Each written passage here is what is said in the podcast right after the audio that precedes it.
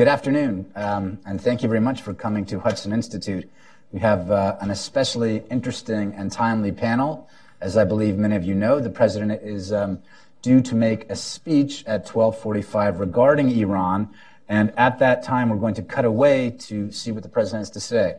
We're going to speak for about uh, 40 minutes, see what the president has to say. We will come back, speak some more, and then I'd like to open up the floor to take some of your questions, and we can uh, discuss like that. Um, I would like to, in the meantime, introduce our fantastic panel. Um, it's really, uh, a, really a privilege, and a privilege and a pleasure to be up here with uh, with all of these gentlemen, uh, many of whom I've, I've, known for a long time, and whose work is very, very important. And uh, you probably know about much of their work. Um, this is to my immediate right is Omri Ceren a communications strategist and academic. He is a managing director at the Israel Project, a DC based organization that works with journalists on Middle East issues. Uh, a fellow of the Claremont Institute and a PhD, uh, PhD candidate at USC's Annenberg School. I will also say that Omri's information regarding the Iran, uh, regarding the JCPOA, the last few years has been uh, invaluable. You will recognize him as a frequent uh, source in different media accounts of the Iran deal fight.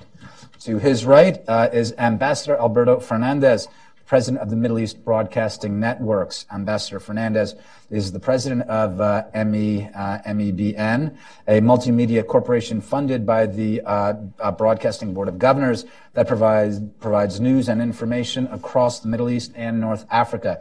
Previously, Ambassador Fernandez was the vice president of the Middle East Media Research Institute, and a Foreign Service Officer from 1983 to 2015. The first time I saw Ambassador Fernandez, uh, I was living in Cairo. I saw him speaking on, on Al Jazeera in perfect Arabic, and I was floored. It was r- fantastic. So it's really a, a, really a pleasure to be on the same panel with him. Thanks very much for being with us at Hudson. Uh, to his right is, uh, is Michael Pregent, uh, a fellow at Hudson, uh, a colleague of mine here at Hudson. He is uh, an adjunct fellow, a, a, former intelligence officer with three decades of experience uh, working security, terrorism, counterinsurgency, and policy issues in the Middle East, North Africa, and Asia. And Mike has been uh, Mike has been essential not only here at Hudson and uh, explaining what the Iran argument is about, not just regarding nuclear issues, but but terror issues, military and security issues as well. So, Mike, thanks so much. It was Mike who put this important panel together, and I'm really happy and proud to moderate it. So let's get off. Uh, let's get off quickly, and we'll start with a with a round of introductory comments, and then again we'll we'll be looking in to see what the presidents say about 12:45. Omri, if you would like to, and by the way, if you guys want to give me a heads up, I have a watch here, but it's not uh, it's not perfect. So. When he takes okay. the podium, we'll get the thumbs up. Okay, fantastic. Um, Omri, if you'd like to uh, start us off. Thank you for that, uh, and thank you all for being here today. Uh, I want to very, very briefly give an overview of uh, what what to look for when the president starts speaking, how uh, they've been talking about it, and uh, also how we got here and how they're structuring what it is they're doing, uh, preparing to move forward. So, the overarching thing to understand about today's speech is that it's not an Iran deal speech. It is a speech about Iran. And that is a distinction that has been at the core of this administration's policymaking since at least April formally and uh, a few months before that. What does that mean? They take it as a matter of assessment and policy that the Obama administration uh, made an enormous mistake by subordinating, both made the decision to and made an enormous mistake when they made the decision to subordinate all Iran policy to the preservation of the Iran deal. They believe, and they are right, that the Obama administration uh, looked the other way on Syria, looked the other way on Iran's seizure of the Levant, looked the other way at Iranian ballistic missile development because they wanted to avoid a confrontation with the Iranians that might endanger the deal.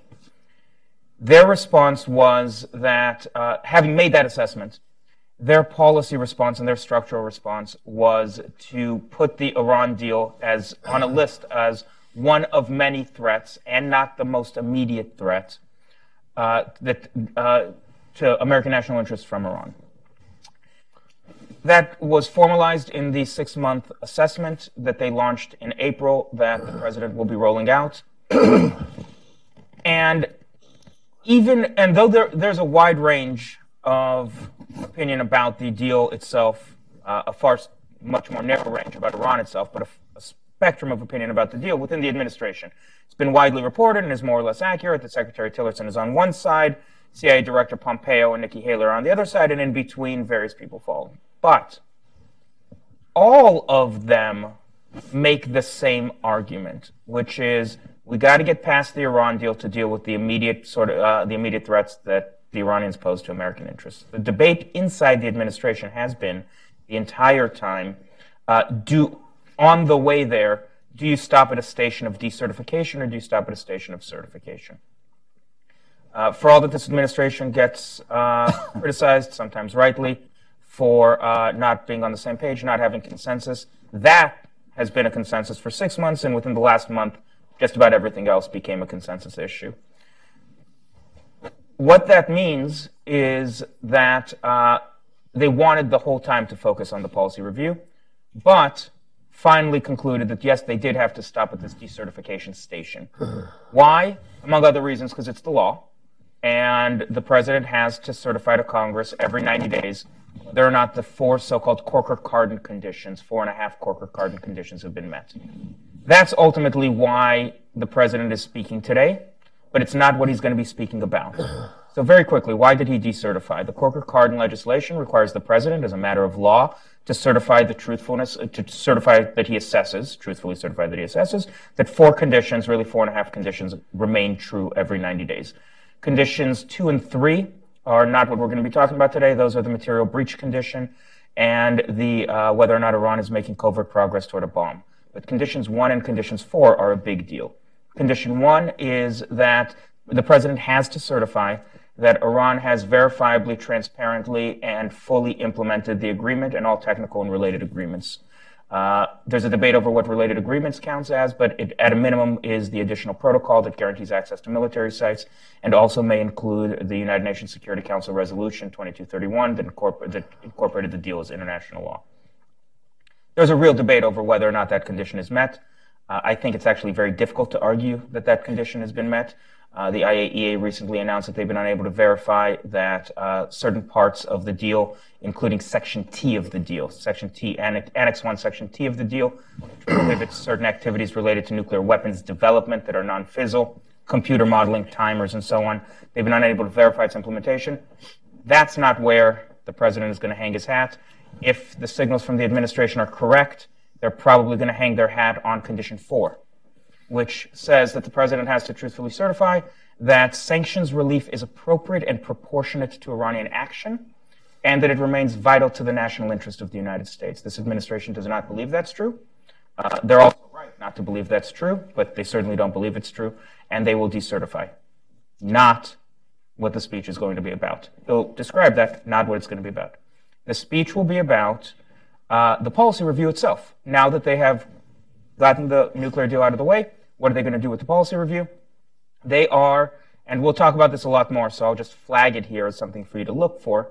They're going to focus on the IRGC as the overarching bad actor uh, in Iran, and they're specifically going to, according to public reports that have already been reported, they're going to carve out a category labeled asymmetric threats.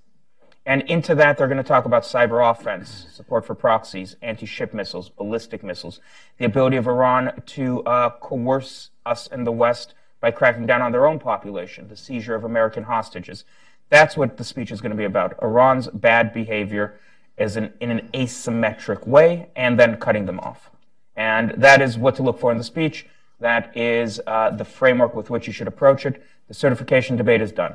He's, the president will decertify. It will go to Congress. What they do is hopelessly technical and complicated, but the speech itself will be about Iran's bad behavior. Uh, Omri, thanks very much. That's great. And when we come back around, I'm going to want to ask you uh, if you can give us an idea of what that uh, what that will look like in Congress yep. when it goes there. In the meantime, thanks very much, and, and um, fantastic curtain raiser. So that's great, uh, Ambassador Fernandez. Thank you. Um, I think uh, Omri puts um, his uh, finger on the, the key thing, which is uh, the expectation that this is going to be about Iran as a whole and not just the JCPOA. Why is that important? I was just in the region uh, just a few weeks ago in the Gulf, and this is exactly what has been lacking in U.S. foreign policy.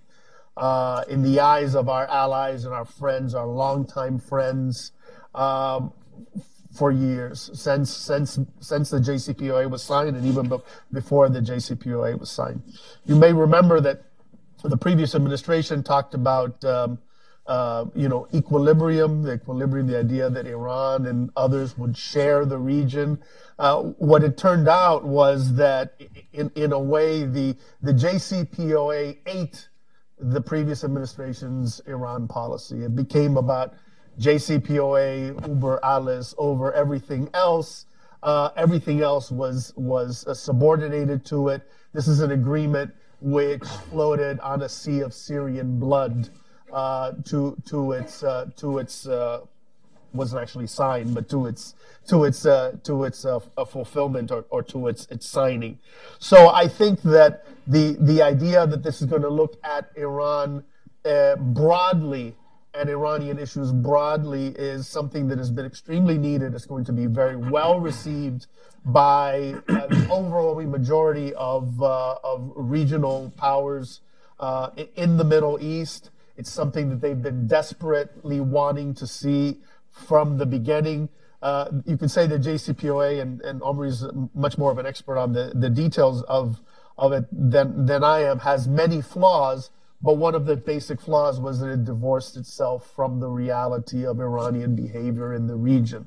This is a grown up effort, an adult effort by this administration to address or to redress that that fatal flaw, one of several flaws. It's something which has been long needed, uh, uh, that needed to be done. It'll also be a very interesting challenge for ourselves and actually for for our adversaries.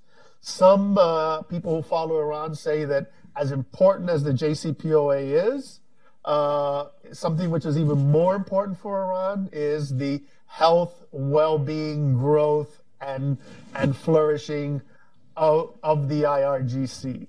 Uh, so if indeed there is this focus, as we expect, on the IRGC, it sets up a very interesting question uh, for for Iran and for our adversaries. This whole question of you know what you know what do you care most most about.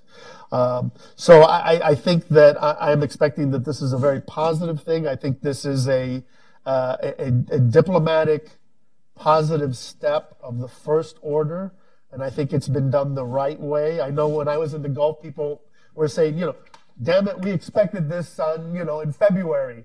Um, but but the administration did it the right way. They did it deliberately. They consulted. They consulted broadly. They were careful. I think, from all we know, they are being careful about what they're doing. This this is not reckless.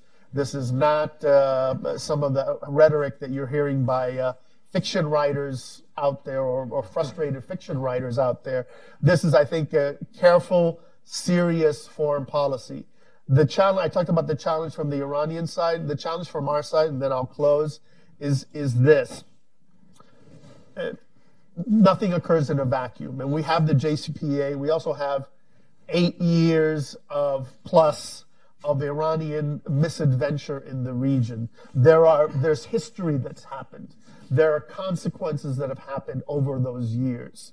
Uh, you know, it, it, the Iranian spread, the spread of Iranian influence, the spread of its proxies and players on the ground is something that happened on, on the ground. For us, the challenge that I think beyond what the president says is going to be uh, what is our ground game going to look like? Because the Iranian regime through its actors, through the IRGC, through its proxies, have had years where, with near impunity, they were able to spread spread influence, spread power in the region. We're seeing this outside of Kirkuk today, even as we speak.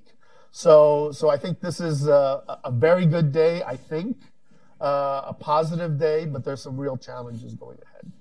Ambassador, thanks very much. Uh, and and you raise a very interesting question. What does that ground game look like? And that's something I'm going to want to talk about. Ask all of you especially when Omri was saying that one of the things we'll want to be looking at and one of the keys that they'll be using is talking about asymmetric threats and uh, in what ways will that actually push back on the fact that the Iranians are swallowing real real estate in the region. So we'll come back around. In the meantime, Mike, or before that, Mike, if you would, uh, if you sure. would pick us up. So, so today is a good day. but it is Friday the 13th for Iran. So that's that's a good point. All right, so the president will mention four pillars today, and then he'll follow it with a strategic message to the Iranian people. Pillar number one: neutralize Revolutionary Guard Corps activities, destabilizing activities in Iraq, in Syria, in Lebanon, in Yemen, and in Afghanistan as well. Number I can, if I can just step in a second, Mike sure. tweeted this. If you look at Mike's Twitter feed, yeah. you can look at it from yesterday. So if you, you, write it down, but you can also, if you miss it. Yeah, and I also did one, two, two, four. So forgive me for that. It's one, two, three, four. yeah, so, I, I, didn't notice. Thank you. Yeah, thanks for retweeting it anyway. um, so um, number two, target IRGC finances and sources of income. And that's, that's loud, very loud to people that work with Iran, and I'll get to that in a second. Uh, pillar number three, um, constrain Iran's ballistic missiles and advanced weapons proliferation to proxies, primarily those in Yemen, those that are, are pushing into Lebanon and Syria, and also we haven't seen the, them doing this yet with Iraqi uh, Shia militia proxies, with IRGC-led proxies, but that's a focus. And then the fourth one is to end all paths to a nuclear weapon, to end Iran's path to a nuclear weapon. And so if you look at those four pillars, three of them are outside of the JCPOA. They deal with the IRGC and they deal with ballistic missiles. And that's good because Iran says the ballistic missiles aren't part of the JCPOA, and we're saying we know. And now we're focusing on that. Um, decertification, real quick does not isolate the U.S. Iran is not the glue that holds U.S. allies together. The JCPOA will not cause our allies to, to reject a, a $18 trillion economy for Iran's $480 billion economy. And I'll jump to the strategic message to the Iranian people. The U.S. actions today that you'll hear from the president are focused on the regime and the Revolutionary Guard Corps, as well as the Basij, the Basij is the most important thing because it's part of the IRGC. So the IRGC in its entirety is causing problems not only domestically in Iran, but externally. And the message will be to the Iranian people, respect your culture, respect the Iranian people. This is targeted against the oppressive regime inside Iraq and the oppressive regimes, the actions by this regime outside of Iran and, and those are all key. So if I'm, what I do in, in my in my job is I I put my red hat on. That means I what is the enemy here today? When I say enemy, what is uh, what is Hezbollah here today? What is Kata'ib Hezbollah in Iraq here today? What is Kata'ib? Uh, what is Asab Ahl Haq in Iraq here today? What is the Iraqi Ministry of Interior? I'm not saying they're an enemy, but what are they here today? What is Baghdad here today? What is Damascus here today? What is Beirut and what is Sana'a here today? And what they hear is is that, is that me? Does that mean I'm going to be targeted? Can I still pay a paycheck to Abu Mahdi al Muhandis, who's a commander of the Hashd al Shabi in Iraq, who's a Soleimani lieutenant? You can't. Can the U.S. target the Ministry of Interior for doing that? Yes. Can the U.S. protect allies against incursions by IRGC proxies using M1 Abrams tanks as, as they encroach on Peshmerga positions in Iraq? The, the tools that we're likely to, to uh, well, the tools that we're likely to use after the president speaks at 1245 are going to be able to, to hit the Revolutionary Guard Corps everywhere. And that sends a loud message. So today is, uh, is a, is, like I said, Friday the 13th for Iran and, and a good day for, for those of us who ha- know who the Revolutionary Guard is. This is a good day for our, our regional allies this is these are pragmatic buy-ins for our allies. I mean, even Macron has said, yeah, that does sound reasonable. We should, we, there shouldn't be a sunset clause. We should look at ballistic missiles. We should look at curbing the, the terrorist activities of the IRGC. And, and I'll leave it at that. Great.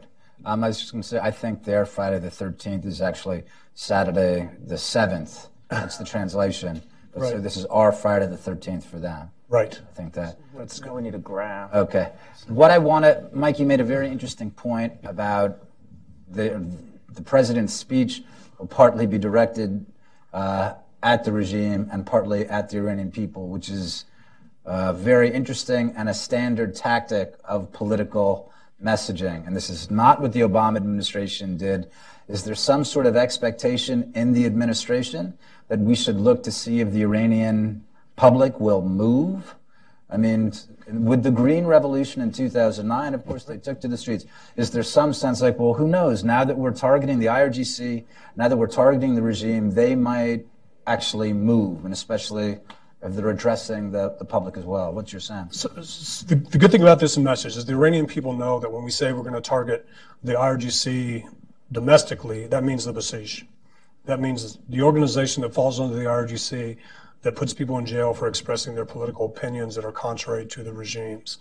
Uh, I got asked the other qu- the question the other day: Who's whispering in Trump's ear? How, Tillerson, e- even though the administration is all on board with this, based on based on what we heard yesterday, the, the media focuses on Tillerson and Mattis saying that we should not decertify the Iran deal.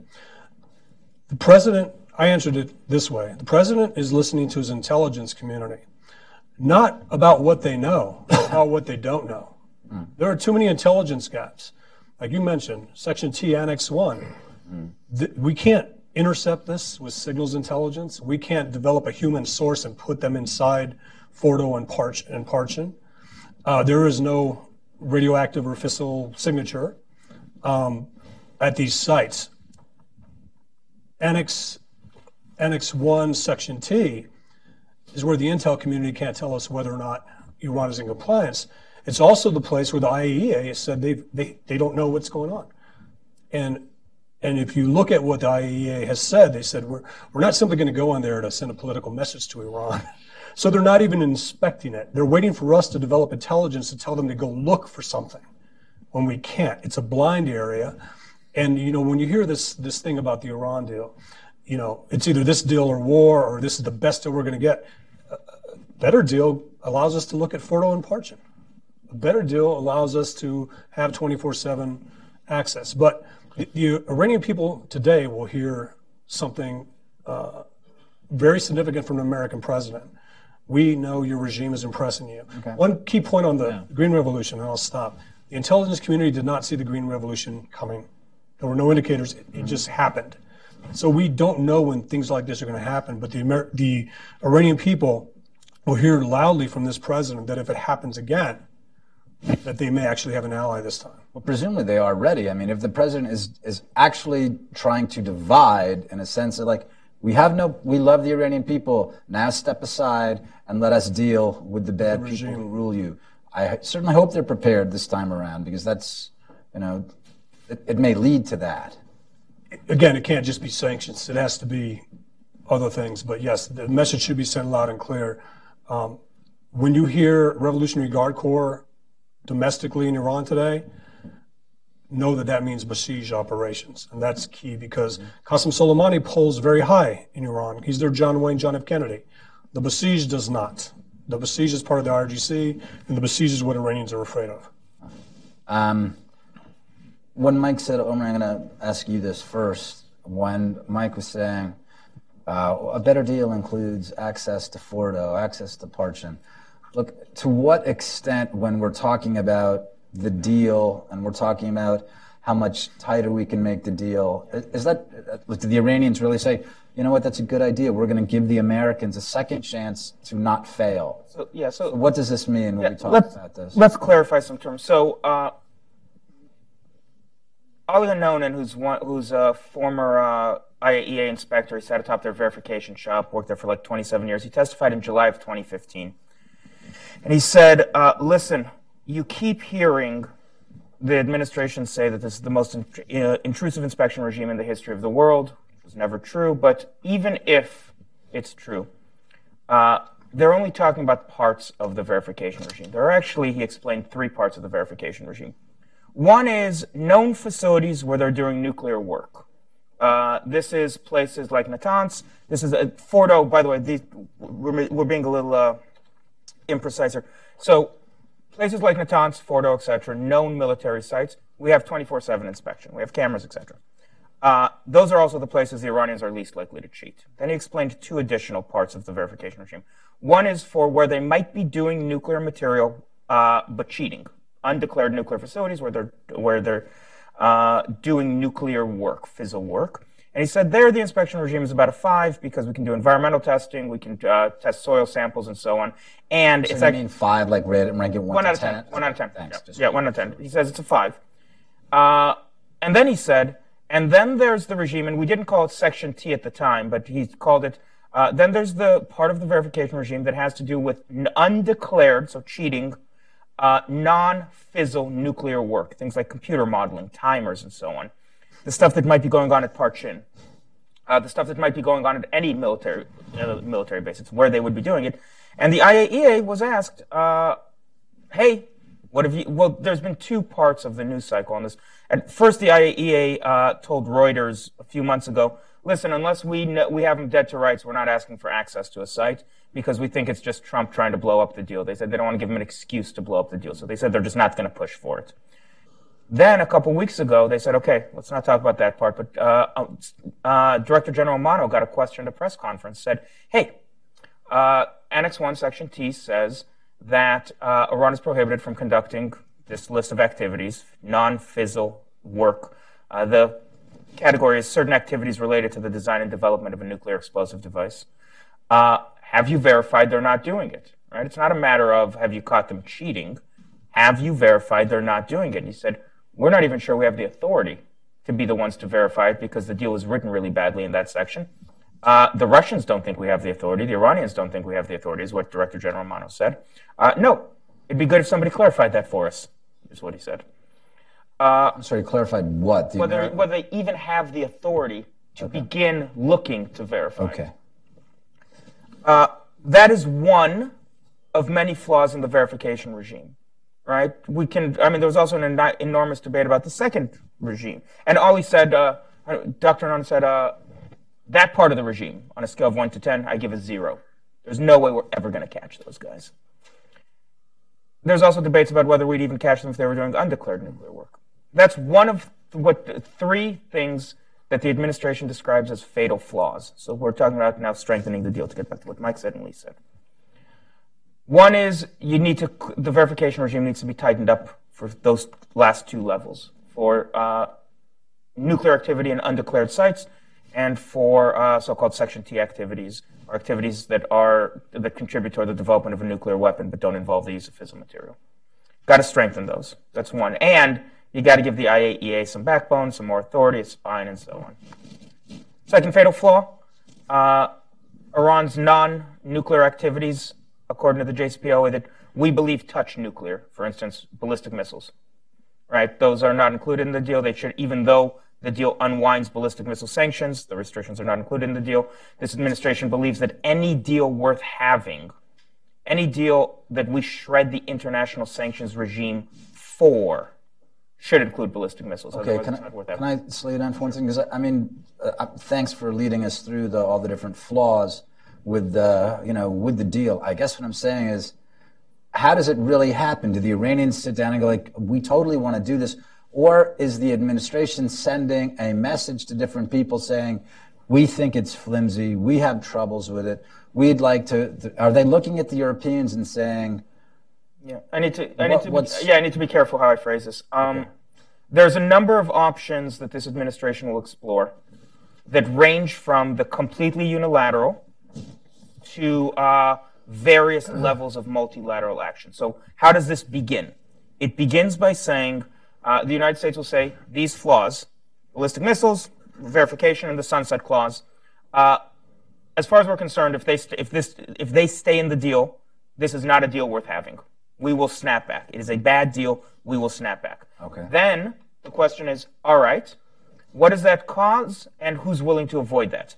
In the best case, the Iranians realize that uh, if we really wanted, the truth of this is, stepping back, this debate, when you hear it in public, is between can we do it versus will we be alienated from our allies. That's how this debate gets described. One side says the Europeans won't go along, it's useless, it took years, uh, we have to have a good idea. The other side says, uh, of course they'll go along.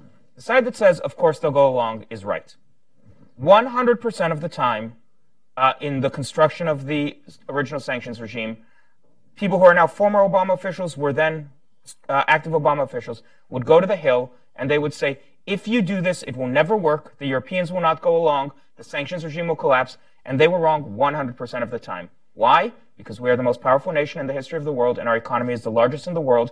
And when we go to international companies and we say, either you do business with Iran or you do business with us, they choose us every time. It's a no-brainer. Only in the down the rabbit hole reverse universe of kind of the Ben Rhodes Iran echo chamber could any intelligent person ever believe that anybody would ever pick Iran's for, we're left uh, Iran's uh, relatively backwater economy to our modern industrial economy. Now, the way this plays out, in direct answer to Lee's question, we will say, the administration will say, the United States will say, uh, either help us fix this deal, or we're bailing, and the chips will fall where they may, and your companies will have be given a choice. In response to that, Yeah. hopefully, hopefully the Iranians, but certainly hopefully the Europeans, will meet us halfway in trying to fix the deal. And as has been publicly reported and Lee referenced, uh, and Mike referenced as well, the Europeans uh, have uh, been more or less public about their willingness to entertain what they're calling add-ons, what many people call renegotiation, to the deal on these flaws. I want to ask, thanks, thanks, Maria. I want to ask Ambassador Fernandez, who's, I know who's, uh, he's back from the Gulf, but he's been elsewhere as well. What's your sense of what um, our Euro- uh, the Europeans are saying, and what's the sense of what our Gulf allies are saying? I mean, um, about about the idea of renegotiation. Do they see the deal under threat, and what are they thinking about this administration? Well, I think the European one is uh, I'm less comfortable with because there's so much rhetoric related to the views that the some Europeans may have about the administration. So it's a Right. it's a discourse that's extremely po- politicized. But in the region, certainly, uh, the fact that it, the, the the policy scope is broadened to include Iranian ambitions in the region beyond just the nuclear is what they've been waiting for for years now. Um, and so I think that will be very well received. Uh, I don't think there's any doubt of that. They've been waiting for this for specifically for this uh, for a long time. The challenge is, as I said, is that facts on the ground have moved. Syria today is not Syria in uh, 2014. Well, let me ask you then: Do you think that this right now? Do you think that uh, the various things the president will be rolling out today? Do you think there's again to come back to the idea of asymmetrical threats, which are certainly important to challenge these, but we're also talking about like regular, traditional, orthodox threats, which includes people on the ground with weapons in Syria, Iraq, Lebanon. Is there enough in there to do that? And what are what are our allies saying and likely to say? I'm concerned about that, to be frank. I, I'm, I think that uh, what we're going to hear is, is a good thing. Right. But I'm concerned, as I said, about the ground game uh, because the other side, the adversary, has put in a lot more time and effort to do so. We have allies, we have allied governments, but but there's a there's this gray area, right? Uh, we are, we're allied with the government of Iraq, and yet there's within the government of Iraq there are a host of, or even not the government of Iraq, but kind of in the government. There's a whole range of bad actors, from bad actors to outright terrorists, like Muhandis, you know, who are who are somehow connected or funded or on the payroll of. Uh, uh, you know, uh, of the Iranian regime. You have a Lebanese branch of the Iranian Right. regime with tremendous power in Lebanon. Notice I didn't say prox- proxy. No, no, right. Branch. Absolutely agree. it's a Um, branch. And, and so, so the challenge is you have this on the ground. All of this has developed. You talk about asymmetric warfare. Mm-hmm. Uh, you, you know, obviously, an obvious uh, follow through to to today's announcement is strengthening our our engagement with our allies, strengthening military cooperation, intelligence cooperation, uh, sending messages. We talked about the Iranian people. There's also populations in the Arab world who are up for grabs. I'm talking, to be blunt, about Arab Shia populations that the United States government needs to put a hand out, a hand of friendship, mm. a hand of solidarity, realizing we have allies, we have friends in the region, but you know, the Shia population of Lebanon or or or or Saudi Arabia or Bahrain or Iraq, those are actually also they should be in play. If we're going to play the, if, if we're going to challenge their asymmetric game, we need to up our asymmetric. Can I ask you? I think those are important. Actually, I'm, I'm, I'm going to ask Mike about this too, and then if you want to answer, because Mike has been in the region recently and he's seen, and, and Mike has made the, last couple times we've been up here, Mike has made uh, a very moving and poignant case regarding the uh, regarding American complicity in what looks like a uh, an open war against the Sunnis. So while we should be, of course, engaging Shia populations, like you know, you have other answers aside from the Iranians. I guess another concern is we're also talking about the regional majority here, and how do we need how do we need to engage them, convince them that this rollout this Iran review means good things for them, and we're going to stop destroying their cities to get 37 ISIS fighters. Right. So the more most important thing our Sunni regional allies and Sunnis in Iraq and Syria, basically the 20 million Sunnis of the northern Middle East that are now half of them in the refugee population, are going to hear today that finally the United States is going to do something about Iran.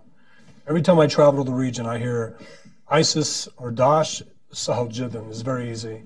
Uh, Iran is the issue. Iran's creeping influence, and you're letting it happen. Um, our complicity in it's a sin of omission, maybe it's a sin of commission, but we, we tend to obfuscate the role of Iran in the Ministry of Interior of Iraq, mm. in, in its proxies. We, we literally, I don't, this doesn't make sense to anyone who, who worked Iraq in 2007 or before that, that a designated terrorist, Abu Mahdi al Muhandis, the leader of Kata'ib Hezbollah, a, a, an entity created by Qasem Soleimani's Quds Force, is receiving a paycheck from the Ministry of Interior and the IRGC. And when you when you ask State Department, you'll hear from Brett McGurk that well, that's exaggerated. That's not true. We have leverage with Baghdad. When you pose the question, if we have leverage with Baghdad, how is it that a designated terrorist that killed Americans is on a payroll, is leading the Hashid al-Shaabi, is currently just just south of Kirkuk with U.S. M1 Abrams tanks and Asa'ib Ahl Haq flags flying from them, getting ready to push on a U.S. ally. So mm-hmm. it's not only our Sunni regional allies, our Sunnis right. in Iraq, it's the Kurds in Iraq, mm-hmm. Kurds in Iran. Um, Turkey's a completely separate issue. I'll stay out of that. Um, but they are looking for concrete actions. So the, the one thing we have going for us, and this is not a good thing, is that the IRGC will take some action after today. The IRGC has threatened to like target what? U.S. soldiers in Iraq. Okay.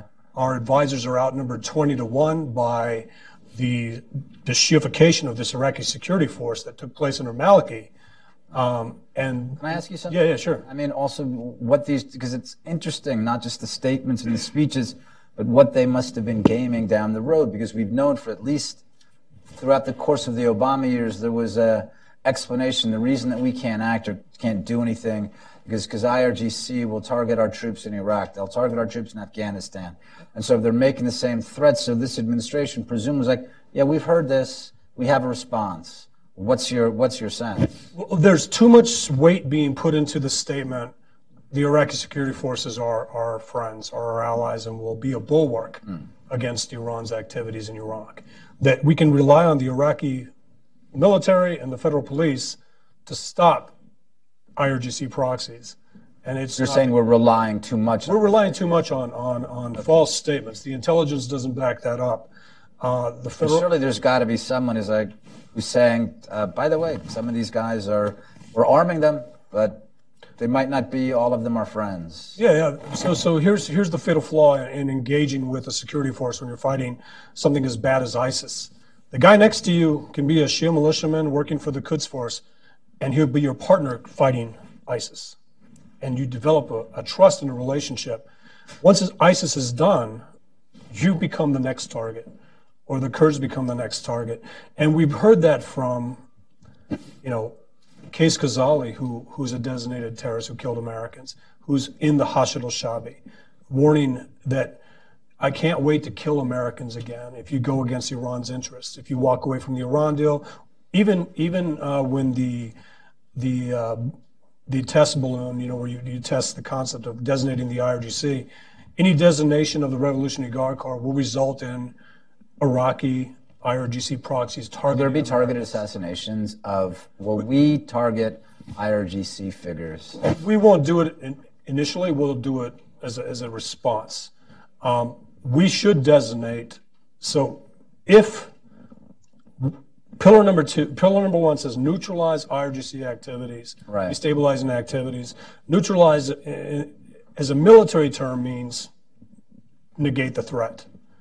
It means we'll be we'll, we're going to be Do you mean assassin? we're going to no, not assassinate. These are legitimate military targets. They're terrorists. It's not an assassination. It's a military operation. Um, and and those targets will be recommended to the administration. There will be key individuals in Iraq and Syria. We've seen we've seen that happen with the two Lebanese Hezbollah fighters. yesterday. uh, That's before. what's coming. Qais Khazali, Muhandis. What is coming to those guys? They'll be they'll be the same type of uh, reward, basically capture these individuals. If you're going to do it with Lebanese Hezbollah, who's a branch of the IRGC, you're definitely going to do it against an Iraqi, uh, an IRGC-led proxy leader who targets Americans. And I'm concerned as, as a, so if I was on the ground, I would say our force protection has to go up. If I was at the embassy in Baghdad, force protection has to go up. I wouldn't be surprised uh, if aid starts to launch, you know, rockets. Really? Okay. It's it's a response that they, they take, and it's easy to do because you do it, nothing happens, and you get to say somebody else did it. But I just, have yeah, yeah, of time? I've got I've got eyes on. Are we? Oh, you do? He hasn't he hasn't stepped up yet, right? Okay. So, so people say, well, that's that's far fetched. That's not going to happen. But if you look at what Iran has promised to do, want to mention it? Is that- is that public? Okay. uh, if you look at um, what Revolutionary Guard Corps generals, what Qasem Soleimani has said, what leaders like Qais Khazali and Muhandis have said, they're waiting for the green light to target Americans. And this is something that will, to them, be devastating. In DC, we call it a uh, symbolic gesture. This is this is not symbolic to them. Can I can I actually inter? Uh, I I mean, we actually talked about this last night a little bit while we were trying to game out uh, what we talk about today. I'm. I think I'm more inclined to believe that the Iranians will largely roll with it. There'll be some, some there'll be some rocket fire, but even if there's an escalation, something that it, it's incredibly important to emphasize, the Iranians have already begun escalating in the region. Uh, this administration, partly the timing and the nature of this policy review, involves a response to concrete signs that the Iranians have escalated. The administration has begun to quietly talk. Uh, well, the Israelis have made it very, very clear that the Iranians are uh, distributing advanced rockets and advanced weapons to Hezbollah in a way that they've never done to, in the past. And there are reports that the administration has also seen indicators that the Iranians are similarly have made a qualitatively a qualitative decision to increase the pace and nature of the uh, weapons that they supply to their proxies or to at least some of their proxies in a way that is escalating things in the region. Escalation will not be there. There will be a there will be specific actions that are taken in a theater like the Middle East, uh, where we will designate the RGC. They will respond in a way because they've said that they have to. There'll be a lot of the stuff that uh, Mike talks about, but don't lose sight of how we got here and why the administration is doing this, which is there's been an escalation. Yeah, That's- that's they a really important anyway. point. Uh, when people talk about in the previous administration, the defenders of the JCPOA, they talked about as if it's JC, JCPOA or war. Actually, the the reality that we've had before it was signed, again signed in quotation marks, mm-hmm. before it was agreed to, and after agreed to was JCPOA and war. That's the situation we are in right now, and we have been. Basically, the JCPOA provides cover for the for the Iranians to develop a conventional military capability in five years, where they become one of the strongest militaries in the Middle East. They are not now.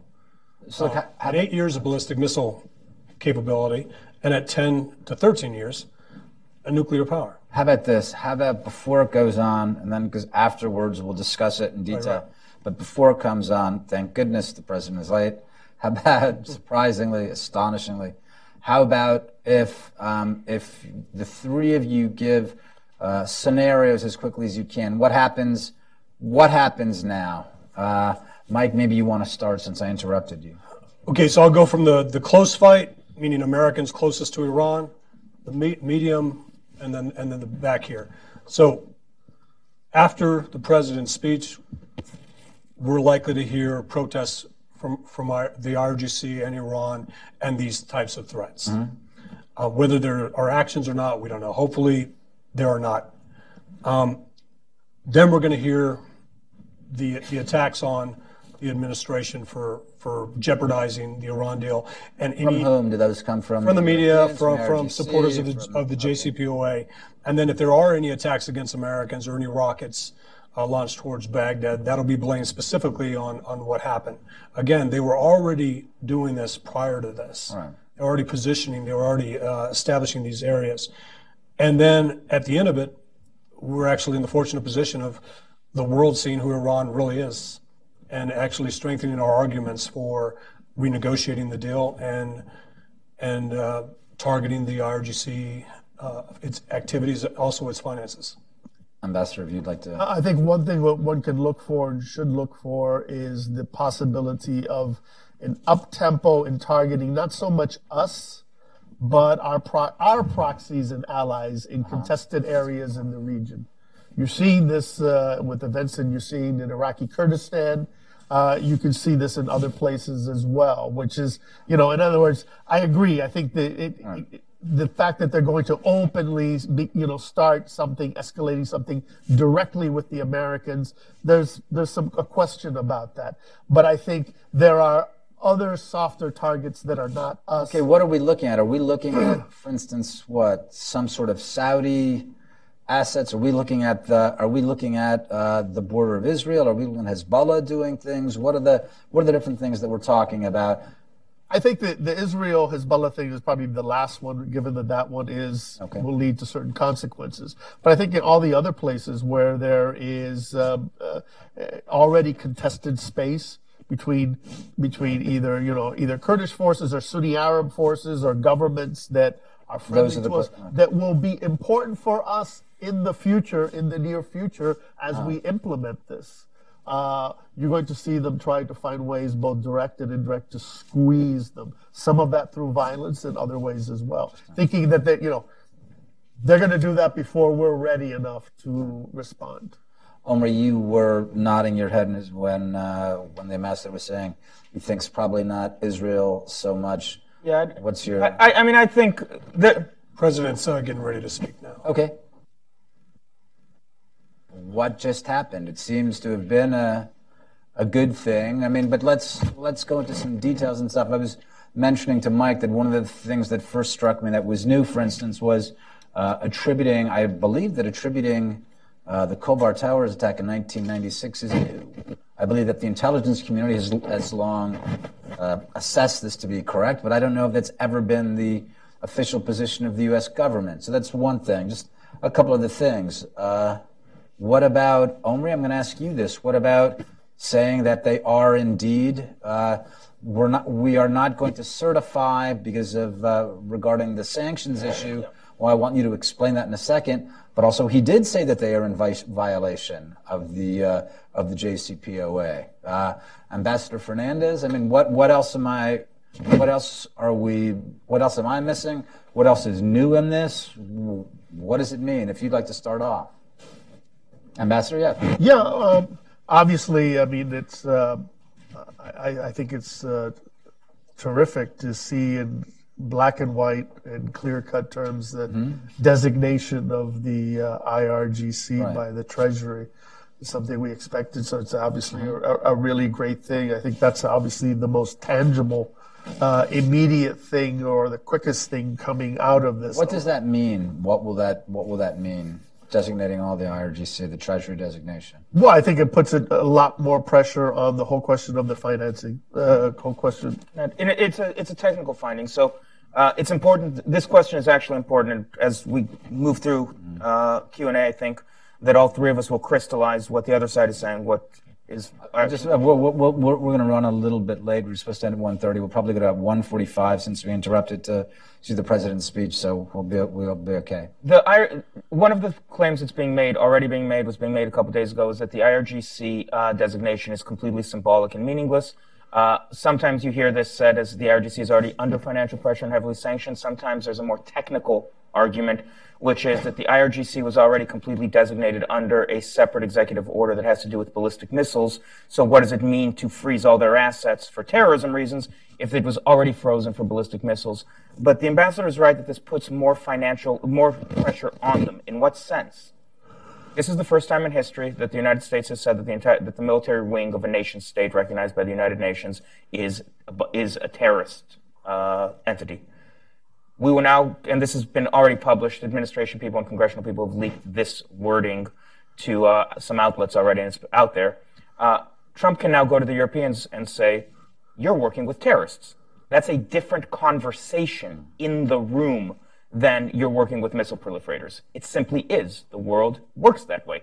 This thing happens in boardrooms. These things happen in uh, meeting in conference rooms, and that is why, even if technically no additional assets are frozen, it's a huge deal. Okay. Yeah, yeah. No, no, I agree. Uh, um, on on the more symbolic, but I think still important. I know it's uh, window dressing, and we expect it. I, uh, I, I appreciate. I think it's important that vision at the end about the Iranian people and that they were the first victims of this regime. Right. And that they're the first and earliest victims that have suffered Yes. so much by the regime. And that vision of the Middle East is, you know, it's kumbaya maybe, but uh, it needs to be said. So I think that was good as well. Right. Mike, what did you, what strikes you most right now?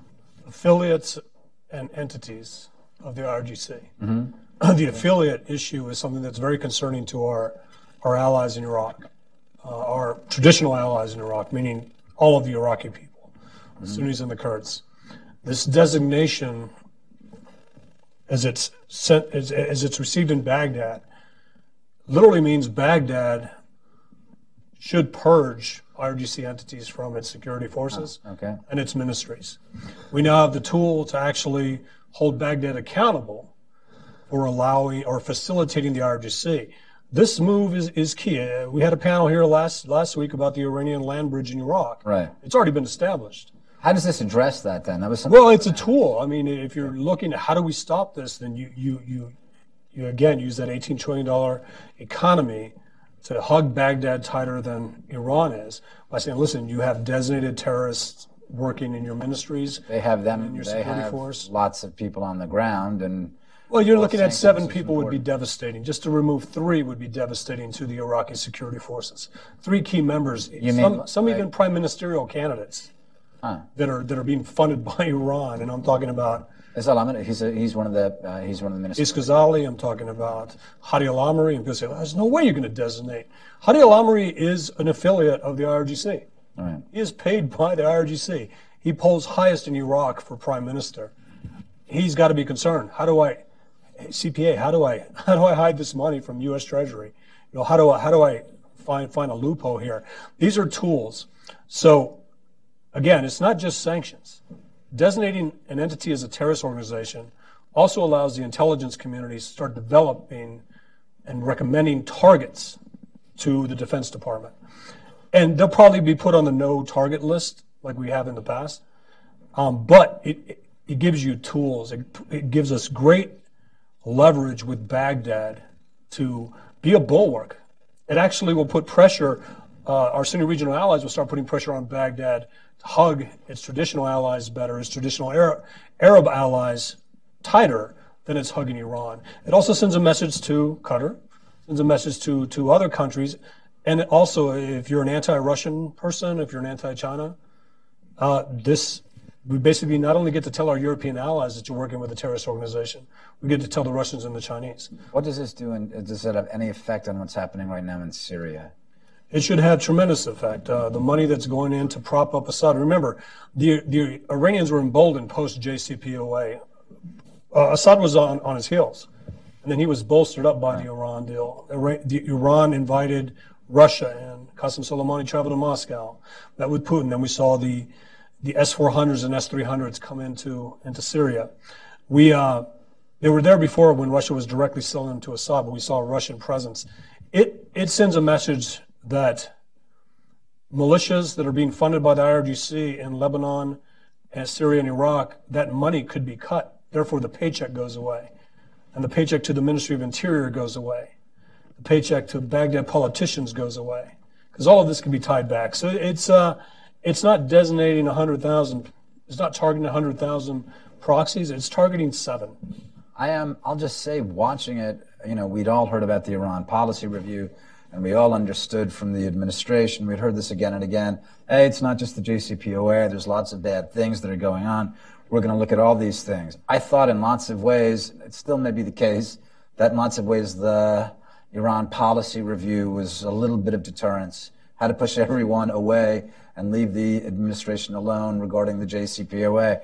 I have to say, it's like, if that is the work that the government did, that's, the speech represents that, I, I'm, I'm pleased. I'm, I'm, I'm impressed. Impressed. And so, wh- why don't we? They don't they weren't joking about this. This wasn't a trick, right? Like I mean, the e- this was often misreported, uh, and in in some cases deliberately. Uh, but when you heard over the last three months, you know, there's differences inside the administration. Some people are for keeping the deal, etc.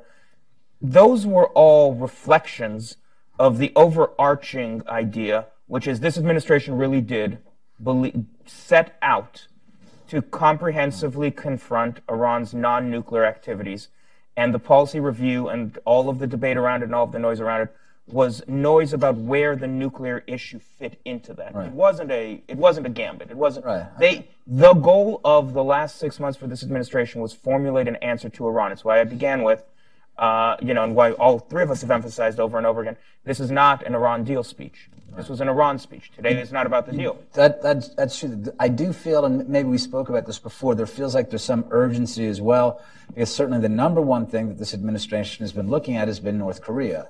Yeah. And so I think that it's, I, I, I think if there is some urgency to make sure, like, here's what we don't want. We don't want another uh, rogue nuclear state eight, nine years down the road or sooner, however long it's going to be. urgency might even be the wrong way to look at it. Because remember, one of the things that's really, really gets undercovered by this is this happened in entirely the way that it's quote unquote supposed to. Six months ago, uh, even starting before that, but certainly six months ago formally, an interagency review process was launched under uh, under the NSC that polled, brought in information, distilled it, sent it back out, brought it back in, took it to the deputies level, took it to the principals levels, presented it to the president. Three months ago, the same thing happened with the nuclear review. The president said, "I want to, I want a decertification option. I do not believe that this deal is in America's national interest. I won't do it again." We know from public reports he said that in July, in late July. The NSC initiated a process, um. hold, took it back, deputies, principals to the president. There was, there is a sense of urgency that comes from North Korea. Right. But on the other hand, there is, this was Right. done the way it's supposed to be done. Right. No, I, um, the administration showed something which administrations have to show, which is that American administrations can handle more than one serious, Right. complicated, dangerous international issue at the same time. right. One, one thing also, I want to open it up a second, so why don't you? Oh, sure. The administration's looking forward also. So how do we get a, a better deal? Let's just talk about the nuclear deal for a second. How do we get a better deal? And, and some of the some of the, the things that we heard uh, were this will not be a, a renegotiation where Zarif is sitting at the table making demands.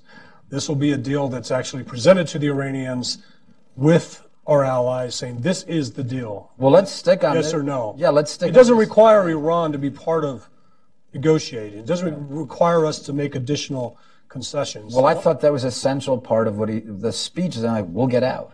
We will, we will get out of it. It's what, right? I mean- it's, what, it's what we talked about to look for. Would he or would he say that, right? We talked Right. about this half an hour ago, 45 minutes ago, that this administration will go to the Europeans and say, help us fix it, or we're out. And then we can have a battle of wills over where over what happens. But Right. we said, you know, look out for it. That's where he settled on. He was he, explicitly. Um, so let's open it up for a bit. Uh, we'll go for about, I guess, to about 140, 145. So let's see.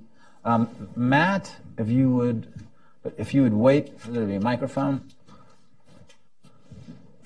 And ident- yes, please, thanks. Identify yourself. Hey, uh, Matt from the Security Studies Group. Um, wondering, what's the one thing going forward that not a lot of people have been covering at think tanks that will be very important when it comes to the Iran deal? Something that's just not covered. And uh, another thing is, uh, what exactly should Congress be doing in these 60 days since uh, it seems like the president Well- on the gauntlet? That's interesting. Well, Omri, why don't you take the second part first, and then either of you, if you'd like to talk about what's not being. But but let let's start Om- Omri's part first. Cong- Congress now, uh, as soon as the uh, as soon as the certifica- certification deadline officially lapses, which I think is actually the 16th, not the 15th, but Congress is about to initiate a 60-day uh, review process during which they can blow up the nuclear deal by restoring exp- by on an expedited process, restoring sanctions on clear majority votes. No filibuster, uh, 51%. There's very little appetite to do that, not least of all because, as the president said, if he gets frustrated with this, if Congress doesn't step up or the Europeans doesn't step up, he'll just revoke this with the stroke of a, with the deal with the stroke of a pen, the way that it was always possible. So Congress now is being engaged by the administration to work with them in creating leverage for approaching the Europeans and the Iranians on the deal's fatal flaws. Remember what we're up to. We can, the administration wants to is seeks to the game plan is seeks to strengthen the deal. All instruments of U.S. power, all instruments of diplomacy and political work are oriented toward that. So Congress's task now is uh, to assist the administration in strengthening the deal and building up leverage. How will they do it? There is, uh, as of last, as of this morning, it became public that uh, there's legislation floating around that uh, I believe, that I think is currently being described as Corker Cotton legislation that uh, will seek to impose benchmarks that say the Iranians, it's going to be U.S. policy, the Iranians have to do this number of things no more ballistic missiles or reductions on ballistic missiles and so on. So they will essentially lock what the president has just said into statute, or they will try to. Uh, now, it's being described as a heavy lift to get to 60 in the Senate on this. I think that's probably a generous description. Uh, but you just heard the president say that he'll do it without them if they don't step up. But the specific answer, what to look for Congress, is they will, over the next 90 days, not 60 days, because they have until the next certification, 90 days, uh, attempt to work with work with the president to build leverage. Vess, would you like to? Yeah, I think the thing that uh, will get more attention that hasn't is the uh, it's been alluded to in passing a couple times is the the IRGC octopus is going to be under much brighter spotlight. Uh, you have a trial opening in New York. Did it open already? The Reza Zarrab trial, you know, November. um, you know that shed light on you know money laundering, smuggling operations with uh, with the IRGC. Now it becomes actually um with an with, with a terrorist organization. Uh, and that involves, for example, politics in Turkey and stuff like that. So that the octopus, and of course the IRGC has its finger in a million pies, uh, will now be under a much brighter spotlight than it would have been before today. Um, gentleman right here, Hussein, please. If you could identify yourself. Yes, uh, Hussein Abdul Hussein with the Kuwaiti newspaper Al Rai. Um, I just want to, uh, you know, the, the sanctions and the diplomatic pressure is, is all great. But my thinking is that uh, probably the only lesson that we learned from the past decade was that the only way to kill a militia is with another militia. And Michael, I know you were in the thick of this with the surge of troops and, you know, connecting with the Sahwat forces. At this point, I don't see where are, are, are the militias, our friendly militias, than the Kurds. And even the Kurds, they're being pressured from, from our allies, the, the, the Turks and the Iraqis and everybody, everybody else. So how do you see the, the, the supplementary effort on the ground, what Ambassador Fernandez called the, the, the ground operation?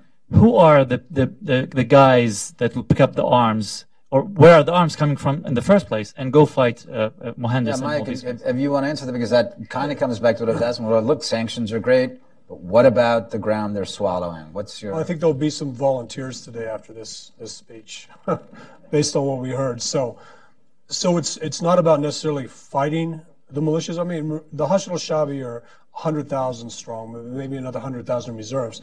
But it's not the Hashd al-Shabi, it's Kata'ib Hezbollah, it's Asa'ib Ahl Haq. So that's 500 and that's 1,000. But they're the key leadership. They're the ones that actually train these organizations. Um, Kata'ib Imam Ali, other groups like that, that don't necessar- necessarily need to be countered with a, a Sunni response or a Kurdish response, simply need to be targeted financially and also put pressure on Baghdad to actually arrest, which they won't. But there's there's things we can do. But this this should be an opportunity for our allies, both in Iraq and allies in the region, to start providing us recommendations and solutions on how to do this, uh, intelligence on how to do this, intelligence and evidence that allows us to, continue to build up the case. And we, again, it's not a good thing, but the IRGC is going to give us every reason and every bit of evidence we need over the next 90 days. I mean, if I can just, I mean, I think that Hussein has a point here, and this has been, this was also part of ambassador, the ambassador's point. A lot has happened in the last eight years, including Russia.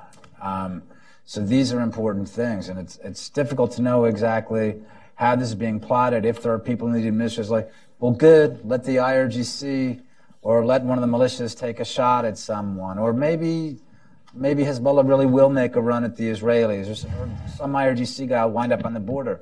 Short of that, I, I, I mean, if you're talking about how that how the Iranian position colla- collapses in the region, yeah, there is no answer to that, I, or not in this speech. If that's kind of what you're getting at, because of Russia, among other things. I mean, uh, this gentleman here can just wait for the microphone, please.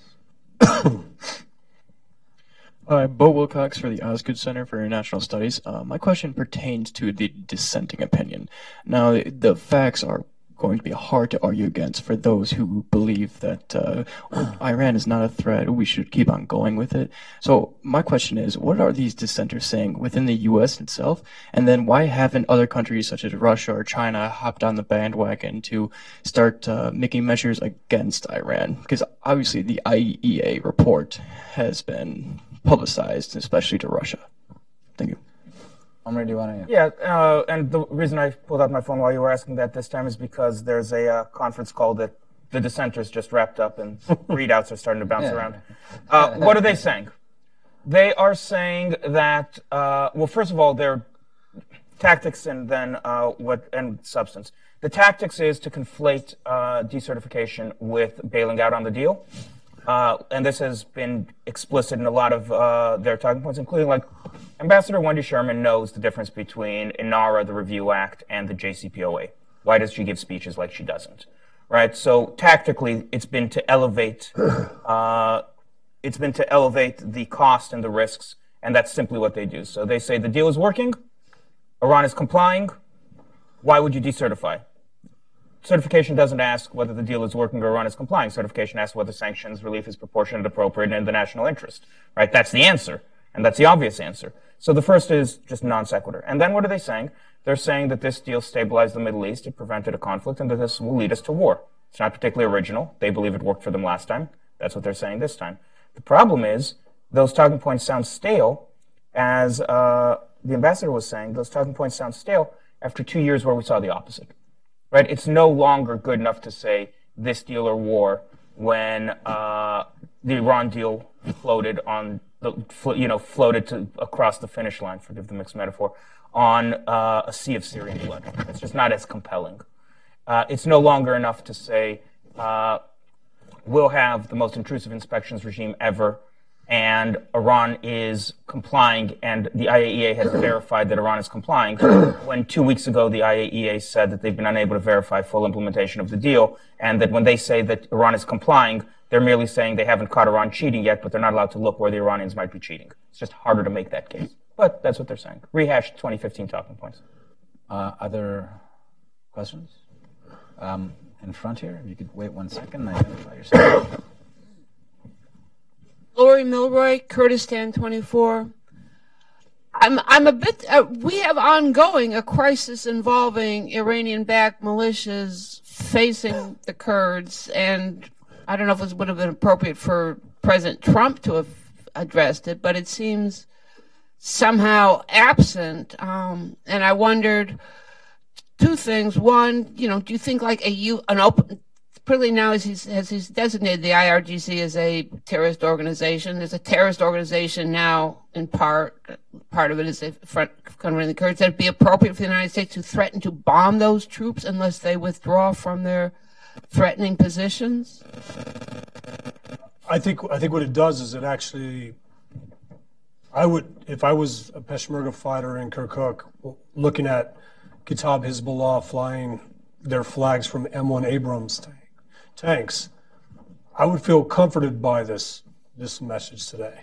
It, doesn't mean that we're going to start targeting directly, but if they move after this speech and start attacking an ally, the question is going to be asked: Do we target a designated terrorist group?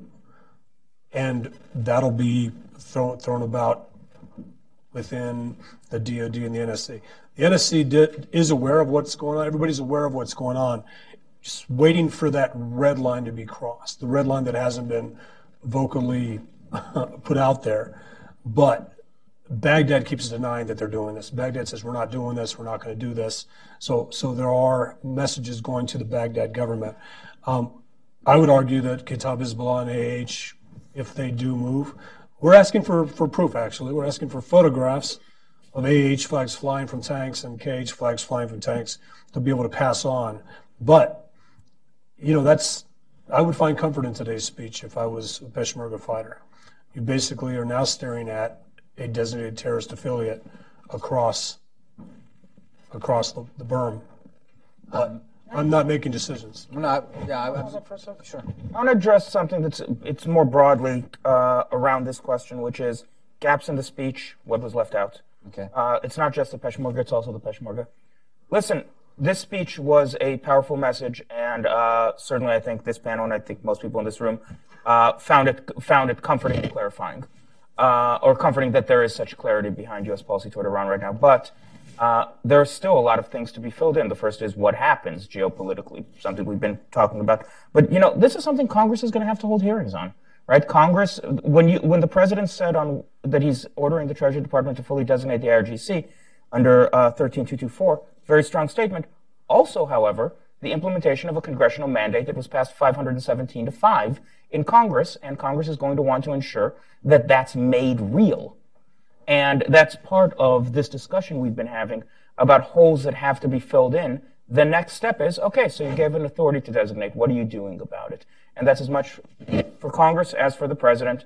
Uh, Congress mandated it, has a voice in it. They're going to want to see teeth, uh, they're going to want to see this thing filled in as much as anybody else. Uh, those are legitimate questions to ask. It's not legitimate to trash the speech, but those are legitimate questions. Why don't you take the opportunity while you're going while you're going through it? Why don't we have concluding statements? So I'm going to say like what both what they think about the speech and the uh, uh, Treasury's Treasury's designation and going forward. Oh, just just a, a minute or so, just wrap it up. How's that? He did, uh, the president did what he should, exactly what he should have done in uh, a technical sense. More broadly, obviously, yes, this was a fantastic uh, moment of clarity. It was an important moment in uh, the U.S. Uh, asserting, reasserting itself and reasserting its interests in the Middle East, of no longer subordinating the Iran deal. But uh, this was a speech that was the culmination of a process working an internal executive, two internal executive processes, and mandates from Congress. Uh, and for lack of a better way of putting it, the machine simply worked. An administration that rode to victory on promises to restore American stature and restore American prerogatives, specifically in the context of the Iran deal, and of course more broadly, initiated several reviews that culminated in a speech that reflected them, that is under that is undergirded by policy that at least provides the predicates for living up to it. That's something that won't be reported on today. The substance will be reported, and the personnel and infighting will be reported. But the boring version of this is that about a year into the administration, the machine worked. Interagency process, congressional mandates, and so on. Very nice way to put it. Thank Yeah, the administration took uh, a hard thing on the easy way out would have been to follow in the footsteps of the previous administration and of some other uh, international actors and kind of look the other way, kind of dumbly nod and ignore Iranian behavior and kind of ignore the glaring uh, contradictions and omissions in the JCPOA and just kind of nod and kind of look and kind of kick the kick the can down the road. The administration took, as I said, the serious adult uh, approach to to do the hard thing, uh, and that is something they should be uh, congratulated for. The challenge is uh, to there is heavy lifting in the region, and we're going to need. Hussein's question was right on. We're going to need uh, we need more horses. Um, thank you, Ambassador Mike. Um, so this we just restored leverage in the Middle East. Uh, we just restored confidence um, in our Sunni regional allies, the people of Iraq, people of Syria, Lebanon, and, and Yemen. Um, I focus on Iran's influence in Iraq mainly. And this just gave us tools and levers to be able to actually bring Iraq back into the, the Arab and, and U.S. sphere of influence and put pressure on Iraq to purge and to push back against the Iranian takeover of Iraq. And uh, had a chance to brief the Trump transition team early on. And this was before Joel Rayburn was in the National Security Council. He was in the National Defense University. And I asked him, what should I tell them? He said, we need to stop the Iranian takeover of Iraq. Uh, I'll leave out the other things he said to do.